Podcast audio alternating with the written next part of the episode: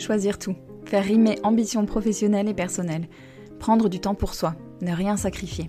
Bienvenue dans Les Équilibristes, le podcast qui invente de nouvelles façons d'intégrer toutes les facettes de la vie le plus harmonieusement et sereinement possible pour œuvrer à l'égalité femmes-hommes dans les entreprises, les organisations et la société plus largement. Pour traiter ces sujets millefeuilles, à la fois intimes, familiaux, sociaux, économiques, vous entendrez ici des conversations avec des femmes, des hommes, des couples, des experts qui choisissent tout et nous livrent ce que ça signifie pour eux et comment ils avancent. L'ambition de ce podcast, vous rassurer, vous faire réfléchir, rire et prendre du recul. Et surtout, vous mettre en action pour construire la recette qui vous convient. Je m'appelle Sandra Fiodo et je suis la fondatrice de Conscious Cultures, une société dont la mission est d'aider les entreprises à comprendre et prendre en compte qui sont leurs salariés, leurs besoins réels et aspirations pour concevoir les conditions qui leur permettront de fournir leur meilleur travail. Merci de votre écoute, je me réjouis de faire avancer ces sujets avec vous. Bonjour à toutes, bonjour à tous et bienvenue dans cet épisode, le premier d'une série spéciale Conscious Cultures. Conscious Cultures, c'est la société que j'ai créée pour accompagner les entreprises à comprendre et prendre en compte qui sont leurs salariés, leurs besoins réels et aspirations, et concevoir les conditions de travail qui leur permettront de fournir leur meilleur travail. J'ai eu envie de créer cette série spéciale d'interviews pour aller à la rencontre de celles et ceux qui créent des Conscious Cultures, et pardonnez l'anglicisme, qui par leur prise de conscience individuelle influent sur la culture de l'organisation dont ils font partie.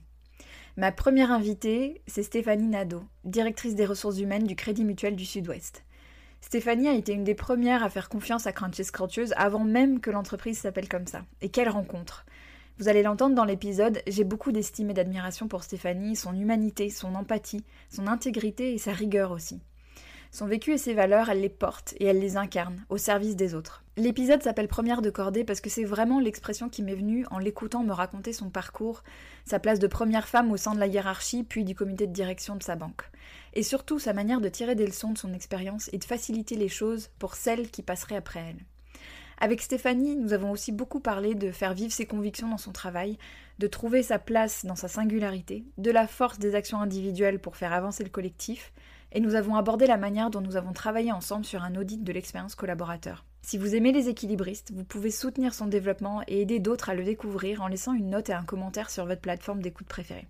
Vous pouvez aussi partager les épisodes qui vous plaisent particulièrement avec vos proches, vos collègues, vos amis. Chaque partage, chaque témoignage compte pour faire grandir ce podcast et ce projet. Un grand, grand merci d'avance. Et maintenant, très bonne écoute. Bonjour Stéphanie. Bonjour Sandra. Je te remercie infiniment d'avoir accepté mon invitation et d'être ma, première invitée dans cette série spéciale. Euh, je suis vraiment honorée euh, parce que euh, on a un, passé de travail ensemble et, je suis contente qu'on puisse raconter ton histoire aujourd'hui. Je vais te laisser te présenter brièvement à nos auditeurs et auditrices avant de te poser ma première question. Oui, avec plaisir. Donc, je suis directrice des ressources humaines au Crédit Mutuel du Sud-Ouest, une banque coopérative. Nous sommes installés sur trois départements, la Charente, la Dordogne et la Gironde. La première fois qu'on s'est rencontrés, Stéphanie, tu m'as dit quelque chose, je me souviens très bien de, ce déjeuner. tu m'avais dit, je promeux jamais une femme de la même manière qu'un homme. Et ça m'avait beaucoup interpellée. Je m'étais dit, dis donc, il doit y avoir une histoire ou toute une réflexion derrière cette, cette affirmation. Euh, et, j'aimerais qu'on démarre par là. Qu'est-ce, que, qu'est-ce qui, dans ton histoire personnelle, t'a mené à, dire ça euh, et à cette prise de conscience-là? Alors, peut-être un, rapide zoom arrière, euh, si je mhm. peux dire ainsi, remonter peut-être à, mon parcours, ce qui m'a construit. Mhm. alors, moi, j'ai suivi un parcours universitaire en, droit privé, spécialisation en sciences criminelles je m'intéressais davantage euh, au comportement. Enfin, voilà, le ah comportemental euh, de l'homme, c'est quelque chose qui, qui, m'animait.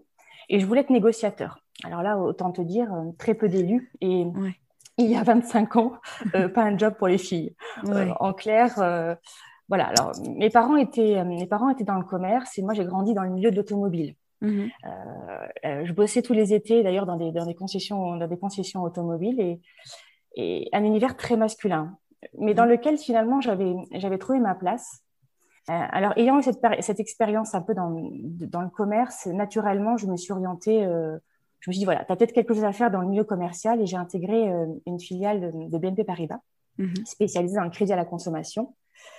Et c'est à ce moment-là que les choses, les choses se précisent. Donc, j'arrive avec mes diplômes, hein, cinq, années, cinq années de droit. Alors, naturellement, on, propose d'intégrer la filière management. Et là, ben, moi, je décline poliment la proposition. Euh, poliment ou peut-être naïvement, pourquoi pas même dire bêtement. Et, je demande un parcours d'intégration, euh, intégration, formation. Euh, pour moi, il est vraiment nécessaire d'appréhender vraiment le métier sur le terrain. Il faut vraiment que je, je je suis pas compétente. En fait, je me dis à ce moment-là, bah, Stéphanie, tu n'as pas, les, pas les compétences. Et alors, commence par le, commence par, voilà, le, métier, le métier de premier niveau. Et puis, quelque part, si au fur et à mesure tu fais tes preuves, eh bien, on, on viendra naturellement te chercher. Mhm. Alors là, déjà, euh, le phénomène d'autocensure, il, est, il est bien présent. Hein. Le complexe euh, de l'imposteur, euh, peur de pas être crédible, de prendre les pieds dans le tapis, mhm. évidemment. Alors, ça n'a pas duré toute ma carrière, bien évidemment, mais j'ai longtemps quand même visé l'excellence et toujours alloué mes réussites principalement à mon équipe. Ça, c'est quelque chose qui était, qui était assez marqué. Et, pourquoi euh, je, fais attention à, promouvoir les femmes différemment? Alors, moi, ce qui m'a peut-être aussi aidé, je, je voudrais peut-être le, dire, c'est que les propositions d'évolution qui m'ont été faites euh, pour intégrer à ces postes de cadre, elles ont été faites à la fin de mes deux congés maternité.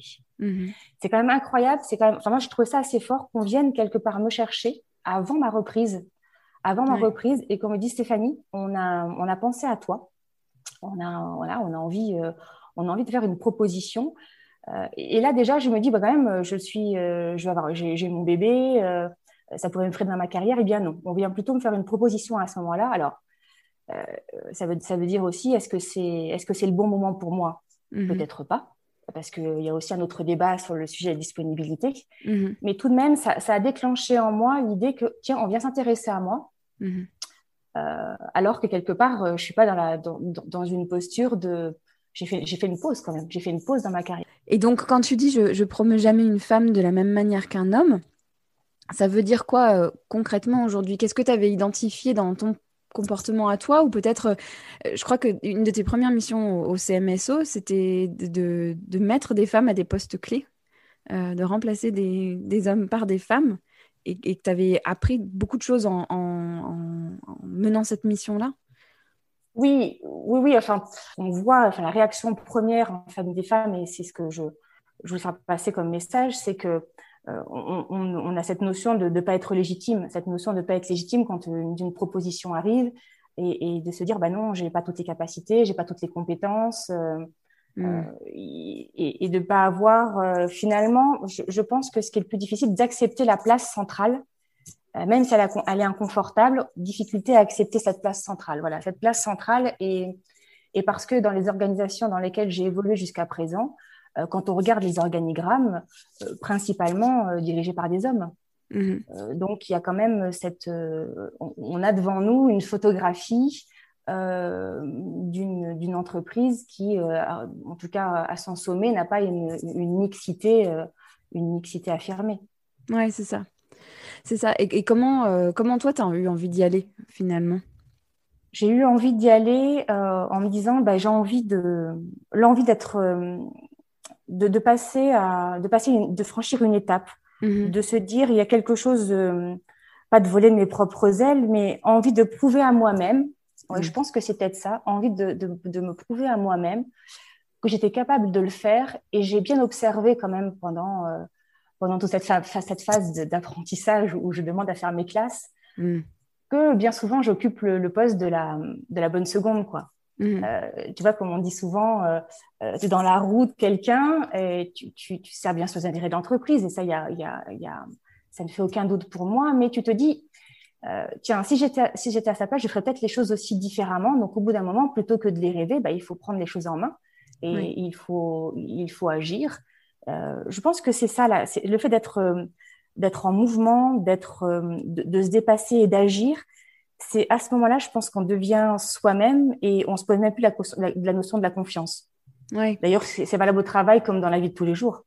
Oui, ouais, c'est vrai. Et cette notion de confiance, elle est au cœur de, de ce que tu me partageais sur ta manière aujourd'hui de promouvoir les femmes et de créer une sorte de confiance entre vous et, d'elle en elle-même, en fait, en quelque sorte. Comment tu t'y prends pour faire ça? Moi, déjà, enfin, quand déjà, je, je, je, leur dis souvent, moi, de rester, euh, de rester comme, comme elles sont. Voilà, mm. on, reste comme, enfin, je vais même dire, on, restons nous-mêmes, euh, restons nous-mêmes et, euh, et peut-être davantage se faire connaître. ça, le, le, fait de, une femme ne réseaute pas, c'est pas instinctif mm. d'aller réseauter. Et alors, je pense que si on n'a pas la, cette appétence pour le réseautage, on peut tout de même se faire connaître à l'interne au travers d'initiatives transverses. Mm. d'initiatives qui, permettent de mettre en valeur euh, un talent, euh, euh, peut-être une, qualité qu'on n'a pas l'occasion de pouvoir exprimer dans l'exercice de, son quotidien, dans l'exercice de son métier. Mm. Et à ce moment-là, d'être identifié, repéré et de dire tiens, cette personne, elle a, elle a, elle a, elle a quelque chose qui, qui, qui, est différent et tiens, je ne l'avais pas vu auparavant parce que elle travaille dans l'ombre ou parce que elle-même n'avait pas spécialement envie de sortir peut-être de cette routine dans laquelle elle s'était installée. Et, je pense pas que c'est une notion. Euh, j'ai du mal à parler de cette notion de sortir de sa zone de confort. Ou, euh, enfin, je, sais qu'aujourd'hui on l'emploie beaucoup, mais moi j'ai plutôt tendance à dire quand il y a de l'inconfort, créons du confort. Ouais, ouais, je suis d'accord avec toi. Oui, alors bien sûr qu'on se, mais je pense qu'on n'a pas besoin de, de, ça pour se challenger. Oui, euh, on a la vie, hein, la vie nous, la vie, la vie nous de par toutes les, échéances par lesquelles nous passons, euh, ben, je pense qu'elle est riche, elle est riche d'enseignements à ce niveau-là, mmh. euh, la crise qu'on traverse aujourd'hui. Mmh. Euh, mais donc de mettre la barre moins haut pour nourrir finalement l'estime de soi, nourrir ses propres besoins. J'ai envie de ce job. Je mmh. pourrais exprimer, moi par exemple, je me suis dit, ben, j'ai envie de ce, ce, job. Je pourrais exprimer toute ma créativité j'observe telle ou telle cette personne, mais moi, si j'étais à sa place, je ferais différemment. Ben, voilà, donc tu as la possibilité de prendre les commandes, ben, vas-y et, accepte, accepte de le faire et surtout sois fier de ce que tu fais. C'est à ce moment-là où, Et puis, on, on fait des rencontres aussi. Mm. Euh, ça, a été le, ça a été le cas, euh, ben, notre rencontre, Sandra, moi j'en garde. Euh, voilà, j'ai, c'est un moment, c'est un moment incroyable. Et, et, là, tu te dis, euh, toutes ces rencontres que l'on peut faire au cours de, son, de cette carrière professionnelle, je ne pense pas qu'il y ait de hasard. Hmm. Euh, de par les sujets que l'on aborde, la manière dont on, dont on traite, oui, qu'on aborde tel ou tel sujet, dont on se projette avec tel ou tel projet. Ces rencontres, elles arrivent parce que finalement, on les a mis involontairement sur notre route ou inconsciemment sur notre route et on hmm. s'est intéressé à ces sujets peut-être qu'on ne voyait pas jusqu'à présent. Hmm. Euh, on a l'impression aujourd'hui qu'il y a plus, je veux dire, il y a plus de cancers qu'auparavant. Non, c'est peut-être parce qu'on porte plus notre attention sur ces sujets et qu'auparavant, c'était euh, plus tabou. Oui. Mais euh, voilà, c'est, on a l'impression qu'il y a plus de. de... non, je pense pas. Je, je, crois que c'est. Euh, ça reste quand même quelque chose de, de, d'une force intérieure, hein, sans mhm. être. Sans être. sans faire de la psychologie de bas étage, mais je crois mhm. que ça, ça, c'est quand même quelque chose que l'on vit. ouais, que l'on vit, que l'on vit au plus profond de soi, quoi. Ouais. Et, tu m'avais, tu m'as partagé aussi à quel point, euh, ça rejoint des choses que tu as déjà un peu partagées, mais tu avais souvent été la première, en fait, la première femme à arriver dans, dans des équipes, à des, à des, dans des équipes de direction, etc. Et ce qui m'a frappé euh, dans ce que tu partageais, c'est à quel point tu avais réinjecté ce que tu avais appris et ce, que avais, ce qui avait peut-être été difficile pour toi, comment tu t'étais attelé à, à, améliorer les choses pour celles qui passeraient après toi? Euh, mmh. Tu avais conscience de ça ou, tu le enfin, comment tu non, ça passé? non, non. non, non, non, mais effectivement, dans, dans mon parcours professionnel, j'ai bien souvent été la première femme à être promue à des postes euh, à responsabilité qui avaient été exercés uniquement par des hommes auparavant. Euh, d'ailleurs, aujourd'hui, je suis, je suis la seule femme au comité de direction de mon entreprise. Mmh. Et comme je te le disais tout à l'heure, je visualise encore les organigrammes euh, voilà, dans, dans, où il n'y a pas de femmes, pas de femmes dans les instances dirigeantes, ou en tout cas euh, très peu, et même au, niveau des strates intermédiaires, ben, ça questionne quand on fait cette proposition, toi, pour la première fois. Alors, ça, c'était valable aussi dans mon, parcours précédent. Mhm. Euh, tu te dis pourquoi moi? Euh, est-ce que, est que je ressemble à ben, quand tu vois l'organigramme, tu dis est-ce que je ressemble à un homme? Est-ce que je dois remettre en question ma féminité si jamais je prends ce mhm. poste? Est-ce que euh, finalement, euh, c'est dans ma façon de, fonctionner au quotidien qui sont peut-être des codes masculins? Alors d'abord, je ne sais pas si c'est des codes masculins. Voilà, tu te dis, est-ce qu'il y a des codes mm. masculins, des codes féminins? Est-ce que... Tu, voilà, ça, questionne. Alors après, je me suis, tu vois, par rapport à ce que je, t'ai raconté auparavant, c'est le fait d'avoir évolué dans un univers qui était uniquement masculin, moi, jusqu'à présent, je ne m'étais pas posé la question. C'est quand tu arrives dans ces, dans ces mm. postes-là et que tu dis qu'il n'y a, a, aucune femme. Mm. Euh, voilà, alors je ne suis pas, euh, je, je, sais pas si on pourrait dire une féministe dans l'âme. Je, je, ce sont des, moi, ce sont des hommes qui m'ont permis d'évoluer hein, et mm-hmm. même qui m'ont, qui m'ont aussi euh, soutenu. Mm-hmm. Et d'ailleurs, j'ai eu, j'ai eu l'occasion également de, de, de, soutenir des femmes et de les voir accéder à des postes à responsabilité. Et une fois, une fois au sommet, si j'ose dire, ben, elles jettent un peu l'échelle l'échelle qui leur a permis de gravir, euh, de gravir ces échelons, comme si finalement euh, l'ascension était tellement difficile pour elles-mêmes euh, qu'elles perçoivent les autres femmes aussi talentueuses comme des rivales. Mmh. Mmh. Tu vois, je, je, je, ça arrive aussi. On, en parle, on, en parle, on en parle peu, mais ça, ça, enfin moi, j'en ai connu et mmh mais, mais, mais je, suis convaincue euh, pour autant que le sujet de la, mixité et même plus largement la, la, diversité, ça reste vraiment un enjeu de performance globale pour l'entreprise. Euh, je, euh, bah, les entreprises doivent ressembler quelque part, nous, nous, on doit ressembler à nos clients pour mieux les comprendre et mieux les, mieux les servir. Donc il faut vraiment qu'on ait une diversité, une diversité qui, qui s'exprime et, et il est nécessaire, je pense, d'agir sur, sur les process, mais également sur les mentalités. C'est là où, cette notion de première femme, euh, euh, si on a cette notion de, comme l'interview finalement qu'on réalise en, partant, en partageant des, parcours de vie mm. euh, pour, pour, réellement faire bouger les lignes, mais également faire bouger les lignes en interne. On, l'a déployé il y, a, maintenant, ça va faire deux ans, on a, on a sensibilisé l'ensemble de nos équipes aux stéréotypes et aux biens inconscients. Mm. Et on, voit que ça prend du temps. Euh, agir sur la culture d'entreprise, euh, bah, il faut embarquer les hommes, il faut embarquer les femmes et au plus haut niveau de la hiérarchie. Mais, mais cette, cette, ces prises de conscience, elles existent. Voilà, elles existent et, et, il n'y a, a, pas que des communautés qui peuvent faire bouger les lignes. Je pense que c'est l'affaire de nous tous au quotidien. Oui. À titre individuel aussi, tu veux dire? Oui, ouais. complètement. Oui, complètement. Je crois, je crois beaucoup, tu sais, aux interactions euh, à titre individuel, au niveau d'un groupe et bien sûr au niveau de l'entreprise. Mais il y, a des, il y a une espèce de va-et-vient mm. euh, un, peu permanent. Il n'y a pas des responsabilisés, enfin de responsabilités qui soient totalement tranchées. Oui. Ouais, ouais. Et, et en plus, c'est, je suis tout à fait d'accord avec ce que tu dis, et, et je crois beaucoup aussi au pouvoir de ce qu'on appelle un peu, euh, un peu basiquement des rôles modèles, mais en fait surtout mm-hmm. ce que ça autorise chez les autres. Tu vois, quand tu me dis que il y a des jeunes femmes qui viennent te voir en disant bah, quand on voit votre parcours, ça fait rêver. C'est incroyable finalement ce que ça débloque, euh, ce que ça autorise chez les autres de se dire bah, ok, c'est possible pour moi aussi, puisqu'elle, elle y est arrivée. Et qu'en plus, ça reste quelqu'un de. Euh, tu vois, elle, tu n'incarnes pas justement cette femme qui, qui, qui, qui savonne la planche aux autres qui arrivent derrière. Donc c'est possible non seulement de réussir, de, de, gravir les échelons, d'avoir des, des postes à responsabilité avec une certaine forme de pouvoir, tout en restant soi-même en fait et tout en restant euh, voilà celle qu'on a envie d'être. C'est ça que je trouve en fait, on, les on les encourage hein, quelque part elles disposent c'est elles qui ont elles ont la réponse en elles toutes les femmes d'ailleurs même tout, individu tout individu a les clés euh, a, ses propres clés mais ce sont ce sont des clés pour avancer. Ensuite mm. on leur a peut-être pas permis de savoir euh, peut-être dans ce trousseau il y a peut-être pas assez de clés ou trop de clés et, mm. par moment on ne sait pas laquelle peut ouvrir la porte. Oui on a eu l'occasion euh, d'échanger un petit peu ensemble sur, euh, sur le sujet. Tu sais que dans, les équilibristes, on traite de, l'intégration du pro et du perso. Et, on a eu l'occasion d'échanger sur le, sujet de la tribune que j'avais écrite pour Welcome to the Jungle, et, où on parlait au-delà du, pro et du perso, mais plutôt de l'intime.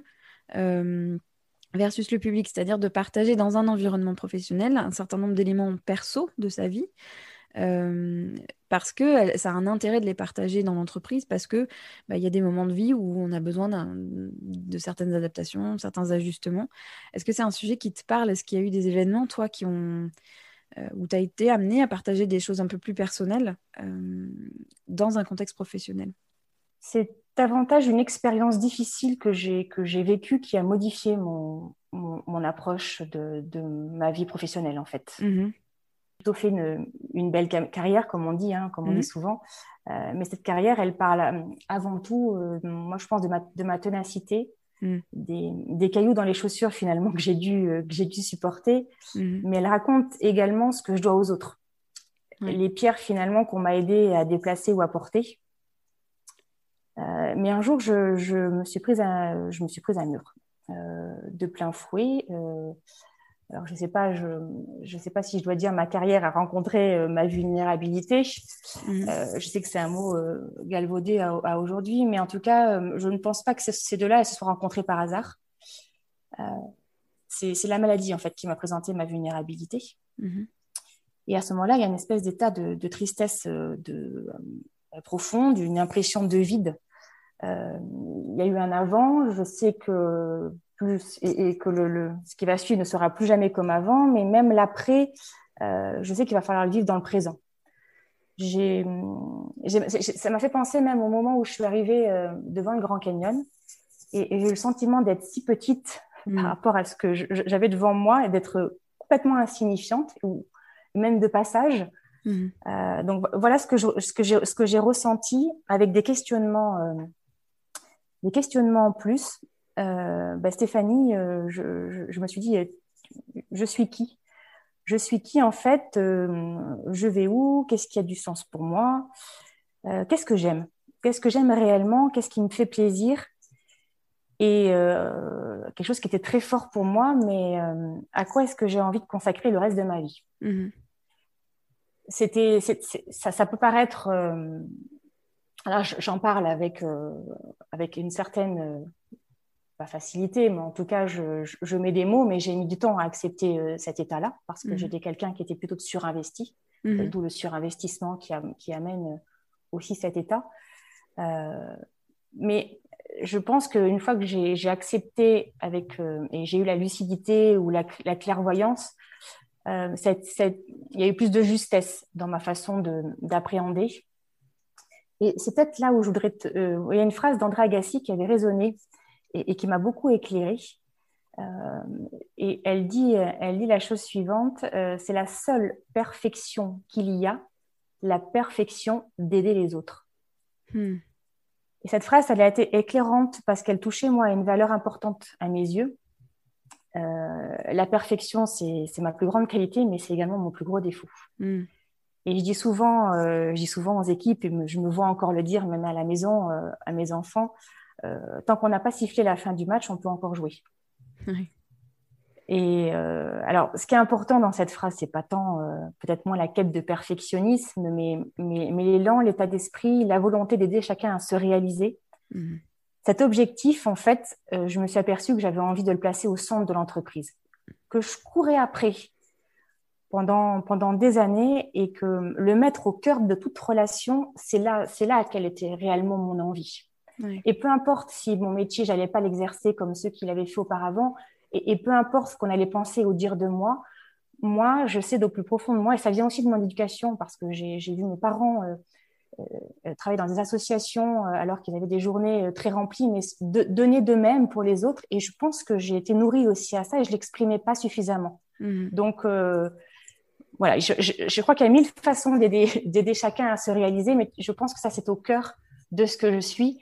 Et ce qui est incroyable, ça, je pense que ce qui est, ce qui est, ce qui est plus fou, c'est que ça a été écrit ainsi dans notre raison d'être.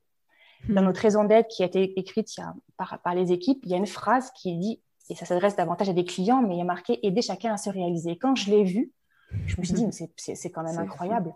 Oui, et ça s'est fait euh, quelques, quelques mois, voire quelques années après, donc euh, il n'y avait pas du tout, euh, pas du tout de lien, en plus dans deux vies différentes, mais voilà, cette phrase, elle va rester, elle dit beaucoup de choses pour moi. Quand on parle d'expérience collaborateur, quand on parle de, de bien-être au travail, euh, la ligne est souvent fine entre la responsabilité individuelle qu'a chacun de prendre soin de soi, d'avoir de, au clair ses priorités, etc., et la responsabilité de l'entreprise. Et ça, c'est vraiment une question que je me pose aussi dans le cadre de, de mon travail, c'est jusqu'où l'entreprise peut-elle intervenir? Jusqu'où elle est responsable, en fait?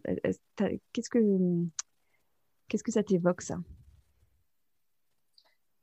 Oh, ça m'évoque plein de choses. Euh, alors, moi, j'ai toujours été entourée moi, de collaborateurs euh, de, de, talent. En tout cas, euh, j'ai toujours prêté attention à, m'intéresser à, ce qu'ils avaient comme passion, quelles étaient leurs envies, leur vécu. Mmh. Et ces moments de, ces moments de, partage, d'ailleurs, qui nous manquent profondément à, au moment où on se parle, je trouve qu'ils sont vraiment enthousiasmants et c'est eux qui me procurent en fait cette énergie créatrice.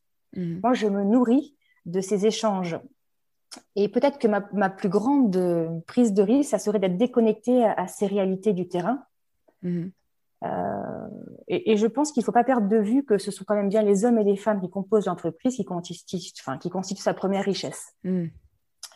Donc, moi, j'aspire vraiment à nouer euh, ces relations euh, profitables dans le temps et, de prendre soin de cette richesse parce que je pense que l'épanouissement des salariés doit être au cœur de la stratégie de l'entreprise. On le dit, mais il faut vraiment le, mettre en œuvre, parce que ça, mhm.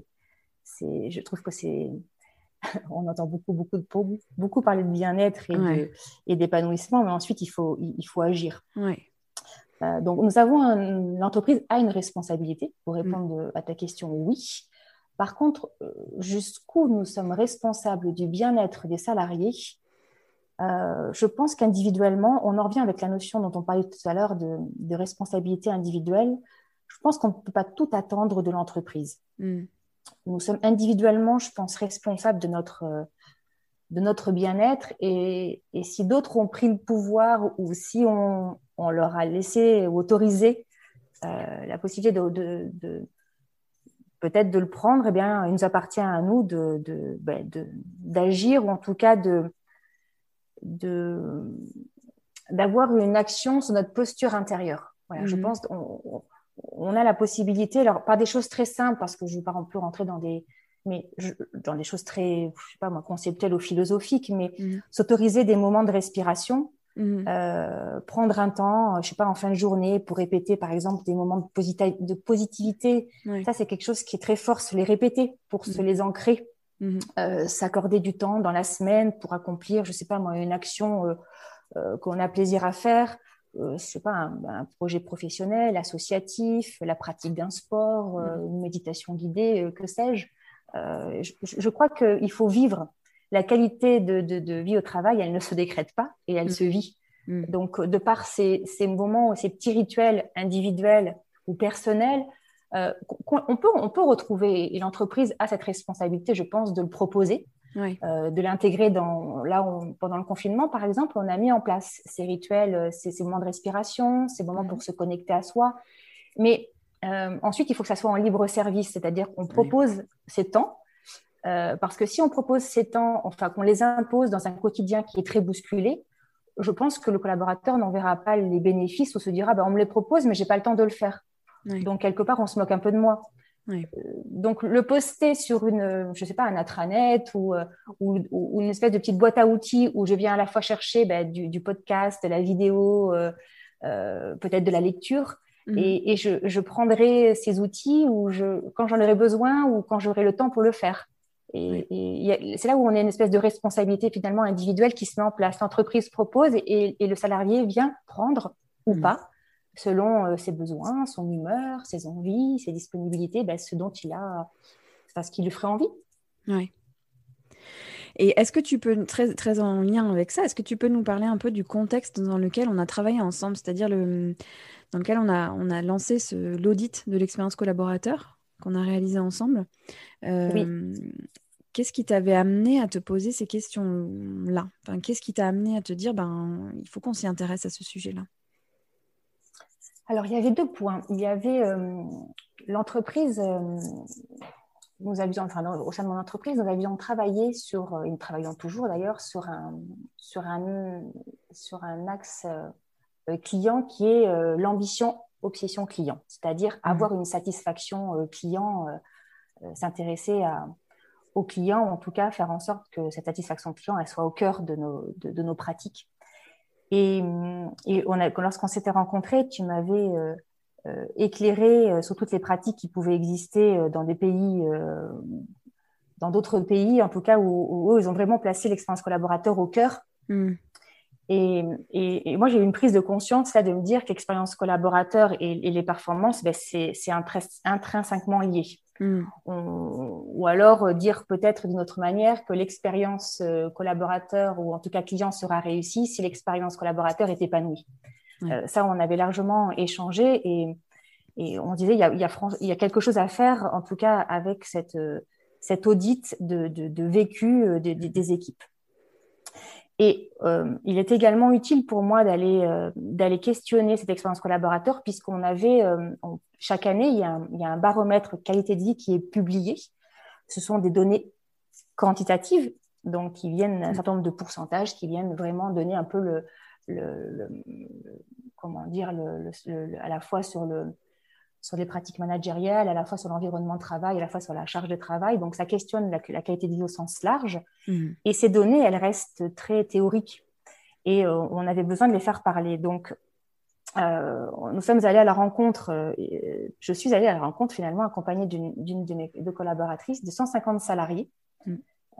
de, nos, de, nos, de, nos, agences les salariés, bien sûr, qui étaient volontaires, et on leur a, questionné sur l'expérience qu'ils vivaient, dans leur quotidien. Toute cette matière, alors à l'appui d'outils euh, qu'on avait, euh, qu'on avait construits, Sandra, mm. d'outils qui, qui, leur permettaient effectivement de partager les, sentiments, les émotions, ce qu'ils ressentaient dans le cadre de leur activité professionnelle, c'est quelque chose qui, n'était pas commun. D'aller questionner son, son, vécu, qui ont fait beaucoup appel aux émotions, ça mm. c'est quelque chose qui n'existait pas et surtout, ça, ça pouvait éclairer, le, donc ça apportait la, la, la, partie qualitative de ces données quantitatives. Mhm. C'était essentiel pour nous d'avoir, euh, de les illustrer, d'illustrer concrètement ce que ça voulait dire ces données-là. Mhm. Et cette enquête euh, qui a été conduite quand même dans un délai euh, très court, hein, d'un mois, mhm. puisqu'on avait vraiment pour ambition que ces, cette enquête, les résultats de cette enquête puissent permet d'identifier un certain nombre d'actions et des actions, de les inscrire dans notre plan à, moyen terme. Donc, on a, on, a, on, a, on a fait ça dans un délai de, très court, euh, confier ces outils aux collaborateurs. Et, là, il y a eu quand même quelque chose de, d'assez magique, c'est que les collaborateurs, euh, avec beaucoup de responsabilité oui, et d'autonomie, ils se sont emparés de ces outils. Euh, ils ont défini des pistes de solutions pour euh, par rapport à la problématique qui était la leur, c'est comment je peux libérer du temps commercial et relationnel pour faire en sorte finalement qu'il soit aussi utile euh, pour le client d'utiliser le service que pour moi de le mettre en œuvre hein, en tant que salarié. Mm. Et euh, ils ont donc challengé, revisité leur quotidien, fait émerger un certain nombre de difficultés, mais également trouvé des pistes de solutions. Donc là aussi, il y a eu une prise de hauteur qui a été assez intéressante.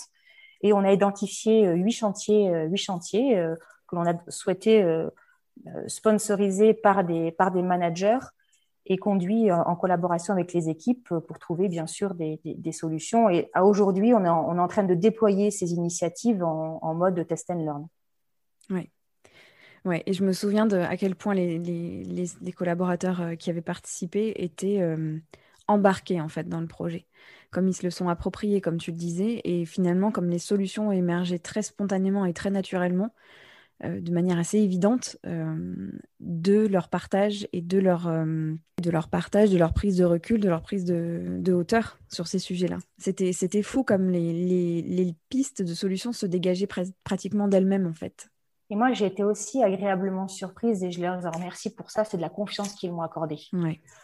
Euh, la directrice des ressources humaines qui vient sur le terrain hmm. euh, questionner avec des outils euh, dont ils n'ont jamais entendu parler auparavant, hmm. très ouvert, qui va questionner des émotions, hmm. on pourrait se dire, mais qu'est-ce qui lui prend? Enfin, Ce matin, j'ai eu un accueil extrêmement, extrêmement joué, ou en tout cas, on parlait avec transparence on posait, on posait les, voilà, on, faisait un diagnostic euh, par rapport à ce diagnostic. Alors, je me suis engagée, et ça c'est très important, à leur faire un retour. Donc, il y a eu un retour de tout ce qui avait été, euh, tout ce qu'on avait diagnostiqué, nous leur avons présenté. Et ensuite, nous nous sommes engagés sur, sur quoi nous, avions, nous pouvions agir. Il y a d'autres sujets sur lesquels nous n'avions pas la main. Nous les avons adressés, bien sûr, aux structures qui pouvaient, euh, ou en tout cas aux directions qui pouvaient apporter une réponse. Mais mais ça, c'est aussi important de dire on ne pourra pas euh, tout solutionner, pas faire croire qu'on pourra tout solutionner euh, et que ça prendra aussi un petit peu de temps. Parce que lorsque l'on touche aux, organisations, euh, bien évidemment, lorsqu'on fait pivoter ou qu'on transforme l'organisation, ça prend aussi un petit peu de temps. parce qu'il y a deux façons de le faire. Hein. Soit on le fait en collaboration, soit on le fait par la manière un peu plus forte. Mais je ne crois pas que ça soit celle que, en tout cas, c'est pas celle moi que j'ai souhaité, c'est pas le chemin que j'ai souhaité emprunter. Mm. Et ça prend un peu plus de temps, mais d'associer les équipes je pense que d'abord, on grandit tous de cette expérience. Et on en sortira, je dis souvent, je prends souvent le, j'utilise souvent le mot d'expérience collaborateur augmentée. Mmh. Dans, dans, le sens où elle sera, notre expérience demain, elle sera forcément humaine, elle sera forcément digitale, mais autour de l'émergence d'un collectif qui va être centré sur notre raison d'être. Mm. Et ça, je crois que c'est fort, parce que ces valeurs, euh, elles ont beaucoup de... oui, elles, parlent, en tout cas, elles, ont de, elles peuvent avoir de la portée si elles sont incarnées par nos équipes. Mm-hmm. Sinon, elles restent à l'état de concept, et en termes de sincérité et, et, et pour nourrir une marque employeur, il faut que ce soit avant tout incarné par les équipes. Tout à fait. Euh, je voudrais qu'on revienne un petit peu sur, ton parcours à toi. On parle souvent de cette notion de prise de risque dans un parcours professionnel. Qu'est-ce que ça veut dire pour toi? La première réponse que j'ai envie de te faire, ça me fait penser à, justement la notion euh, de, première, euh, de première femme à prendre des postes qui avaient été exercés jusqu'à présent que par des hommes. Mmh J'avais l'impression d'être investie d'une mission euh, ouais, d'une mission de, de, de, de, de, réussir. C'est comme si j'ouvrais la voie quelque part à, à, des femmes. On mmh. disait, on disait, on disait à présent à, des femmes qui se disent bah, des postes à responsabilité qui nécessitent une très grande disponibilité et un investissement, euh, c'est pas pour moi. Mmh. Euh, donc euh, cette prise de risque, ça serait dans le, dans le sens où euh, je me disais, il faut que tu sois crédible, il faut que tu sois crédible, Stéphanie, et puis, euh, euh, comme, comme ouais, ne, et, ne pas tomber dans l'écueil, comme j'ai évolué dans des univers qui étaient très masculins, mm. le risque serait plus être que j'emprunte des codes ou des attitudes qui sont pas les miennes. Oui. des façons de manager, peut-être qui me ressemblent pas, des, oui, des, plutôt des, oui, des comportements, des réflexes. Mm et, ce que j'ai, ce que, ce que je trouve, euh, qui, enfin, une phrase qui m'a beaucoup portée, c'est celle de, de, Marilyn Monroe qui dit euh, qu'une femme qui veut être l'égale, pardon, de l'homme manque cruellement d'ambition. Et c'est ça en fait. C'est, c'est, on ne peut pas prendre les chaussures de quelqu'un d'autre déjà, ni le costume de quelqu'un d'autre. Euh, D'abord, il sera certainement pas ajusté, euh, soit trop grand, soit trop petit. Euh, donc euh, voilà, il faut, il faut, il faut se, se, se, construire son propre costume, sa propre, ses propres références. Et avec l'expérience, moi, je me suis aperçue que je donnais le meilleur de moi-même quand j'étais. alors, j'aime pas forcément le truc aligné mmh. avec qui je suis, qui je, mais mais ma, singularité, ce que j'ai bien, j'ai observé quand même dans, dans, le monde dans lequel j'évoluais que je n'avais pas forcément la même façon de penser ou la même façon de, de, voir le. Je pouvais penser différemment, je pouvais agir différemment. Au départ, je, je, je me disais, mais Stéphanie, c'est peut-être toi qui, qui, qui a peut-être pas vu le problème par le, par le bon bout ou, peut-être que tu as une vision trop étriquée. Mmh. Et j'ai eu, j'ai eu la chance d'être accompagnée aussi, euh, d'être coachée il y a à peu près, il y a à peu près deux, trois ans et, ça, ça m'a beaucoup aidé à, à, capitaliser sur cette, euh, cette singularité. Hmm. Euh, la coach m'a dit à ce moment-là, Stéphanie, c'est comme quand tu vas chez les médecins hmm. et qui te diagnostiquent donc, euh, quelque chose d'à peu près euh, bénin, mais qui te dit, bon, ben, il faudra que vous preniez tel ou tel médicament et, et ça va aller. Et là, la coach, elle me dit, bah, Stéphanie, en fait, c'est formidable ce qui vous arrive. Vous êtes un zèbre. Mm. Et alors, vous êtes un zèbre, autant te dire qu'au départ, euh, alors j'apprécie beaucoup, j'adore le zèbre avec justement ce magnifique, euh, ce magnifique costume rayé. Mais voilà, et, là, je comprends quelque part que ce que c'est que d'avoir euh, peut-être un parcours atypique, d'être d'être atypique, mais en tout cas, c'est pas grave de ne pas de ne pas se fondre dans le moule. Au contraire, mm. c'est peut-être c'est peut-être une chance d'avoir une simplicité différente, d'avoir une humilité euh, finalement qui nous fait grandir et, et, d'être aligné par rapport à ses propres convictions, de pouvoir agir avec, avec ses propres convictions, c'est juste, euh, d'abord, c'est très précieux et c'est gratifiant. Ouais. Ouais, ce qui me vient quand, euh, quand je t'écoute parler, c'est si on veut éviter effectivement ce terme d'aligner et tout ça qui est lui aussi galvaudé, mais c'est d'aller vers sa raison d'être. Et tu en as parlé pour l'entreprise et, ça, ça, ça, résonne avec ton propre parcours, mais c'est se l'autoriser. c'est ça. C'est ouais. le mot juste. Je crois que c'est ça, oui, oui. C'est Et, tu sais, c'était le, je crois que c'est l'ikigai, quand tu regardes l'ikigai le, le, japonais, là, euh, ça, c'est assez, assez révélateur aussi de, de, de, de, pouvoir se positionner, euh, enfin, quand on fait l'exercice et qu'on positionne finalement euh, ses priorités quelque part, euh, on se rend compte que est-ce que j'ai vraiment envie de ça? Est-ce que j'ai vraiment envie de ça? Est-ce que je peux m'autoriser autre chose?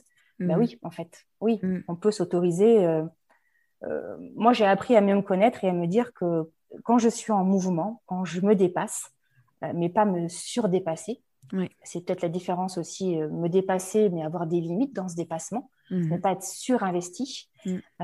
mais quand je suis dans l'action, et, c'est là où je suis, c'est là où je m'éclate, c'est là où je, j'ai l'impression d'être vivante, de, mhm. ma créativité, elle est décuplée. Et, et, plus, et plus la feuille est blanche quelque part, plus c'est plus, plus ou, quand les problèmes se présentent finalement, ben, euh, plus ça devient une évidence pour moi de, de, de continuer à avancer. Mm. C'est complètement fou de dire ça dans la, dans la période que l'on traverse, mais ça m'a créé cette forme de d'adaptabilité, de résilience, je sais pas comment on pourrait l'appeler, mais mais ouais, je, je crois que je n'ai jamais, toutes ces difficultés finalement que j'ai traversées, elles m'ont elles, elles m'ont porté et elles me portent encore, mais je, je, ne regarde pas dans le rétroviseur. Mm. J'essaie de, de davantage me focaliser sur, ces moments sur ce moment présent qui n'a pas, été, qui pas été simple pour moi parce que je, je, suis tellement créative que j'ai l'impression qu'il y a toujours besoin de réinventer son quotidien. Donc, je me freine. Oui. je me freine en me disant savoure, savoure là, il est. Euh, euh, c'est magnifique ce que tu as autour de toi euh, et, et, ce que tu as, ce que tu, ce que tu vis. Parce que mhm. je pense que ce qui est plus précieux, c'est ce qu'on devient plutôt que finalement ce que l'on a été ou, voilà. Mais mm. voilà, ce que, ce que tu vis là maintenant, au moment où on se parle, euh, savoure, profite. Ouais, Tu, tu, viens d'en parler un petit peu, mais enfin, moi j'adore les questions. je crois beaucoup au pouvoir des questions, euh, des questions qui font avancer et des questions qu'on garde dans sa tête, qu'on qu'on se repose régulièrement pour clôturer notre, euh, notre conversation, est-ce que tu aurais une question utile à nous partager, Stéphanie? Une question utile euh, Il y en a beaucoup avec tout ce qu'on vient de se dire. Euh, pas mal de questions. peut-être, peut-être se dire que si la clé, est-ce que la clé du succès, ce n'est pas finalement de, de faire un pas à la fois dans le moment présent?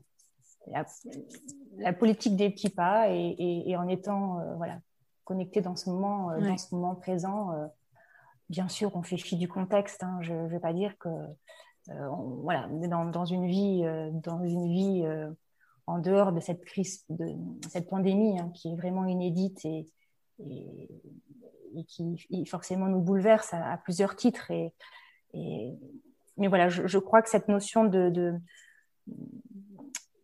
enfin, j'ai plusieurs questions. Alors, il faudrait que je m'arrête parce que je suis capable d'en poser euh, de, de, finalement une, une, question, on amène une autre. Et, euh, mais non, moi, je me, je, je, me dis que ce qui est plus important, c'est peut-être euh, de se questionner sur ce que l'on devient plutôt que ce que, j'ai dit tout à l'heure. Ça aussi, c'est quelque chose qui m'anime beaucoup. Le chemin, euh, regarder le chemin parcourir, mais ce chemin, c'est pas pour, pour avoir des regrets sur ce qu'on a fait de bien ou de pas bien et, et qu'on fera, on fera mieux la prochaine fois. C'est c'est parce que ça nous a construit. On sait bien que notre histoire, notre éducation, notre, notre enfance, notre parcours professionnel, de vie, tout ça, hmm. c'est ce qui fait que, que, l'on, que ben, je suis Stéphanie, que tu es Sandra. Et, euh, et ça, c'est ce qui nous rend unique. Et dans, dans l'entreprise, on, va davantage chercher euh, ces notions de savoir-être qui deviennent de plus en plus, euh, qui prennent de plus en plus de place au-delà de ces compétences techniques. Et, et, ce qui veut dire quelque part qu'on autorise aussi une place plus grande, où on fait une place plus grande aux émotions dans l'entreprise. Euh, par rapport à tout ce qu'on, de toutes les expériences, quand on parle d'expérience mm. collaborateur, c'est là où on laisse place, on autorise l'expression des émotions. En tout cas, on va questionner les émotions et on autorise à ce que les collaborateurs se les expriment, des émotions, euh, des émotions de joie, mais comme des émotions euh, euh beaucoup plus, beaucoup plus difficiles. Mais ça, c'est quelque chose de nouveau, je pense. C'est quelque chose de nouveau et, et, et, j'espère très sincèrement que voilà, on, la valeur, la valeur, la valeur de, de l'humain, on l'a toujours dit, au cœur de l'entreprise, bien évidemment, mais je, je, crois que les, c'est pas une question de génération en tout cas. Cette valeur de, cette valeur, cette quête de sens euh, dont tout le monde parle, ouais, je crois qu'on va, on va vivre une, nouvelle, une nouvelle ère et on va devoir co-construire un, nouveau paradigme, hein, une entreprise à la fois hybride hein, sur ce télétravail, cette partie de ce travail au sein de l'entreprise. tout ça, c'est à, réinventer et, ça me questionne. Mm. Donc le pouvoir des questions, il est, il est, il est, il est nécessaire et utile. Oui. Écoute, merci, euh, un, très grand merci pour ton partage. C'était, c'était comme à chaque fois très riche d'échanger avec toi. Merci d'avoir euh, offert ça aux auditeurs et aux auditrices. Merci beaucoup Sandra pour cette invitation. C'était un moment très agréable. Un très chaleureux merci à Stéphanie pour son partage et merci à vous de nous avoir écoutés. Pour en savoir plus sur le podcast, rendez-vous sur www.leséquilibristes.com. Vous pourrez aussi vous y inscrire à un numéro d'équilibriste, la lettre que j'envoie chaque mercredi. Je vous donne rendez-vous dans deux semaines pour un prochain épisode. D'ici là, prenez bien soin de vous. Merci d'être là et à très bientôt.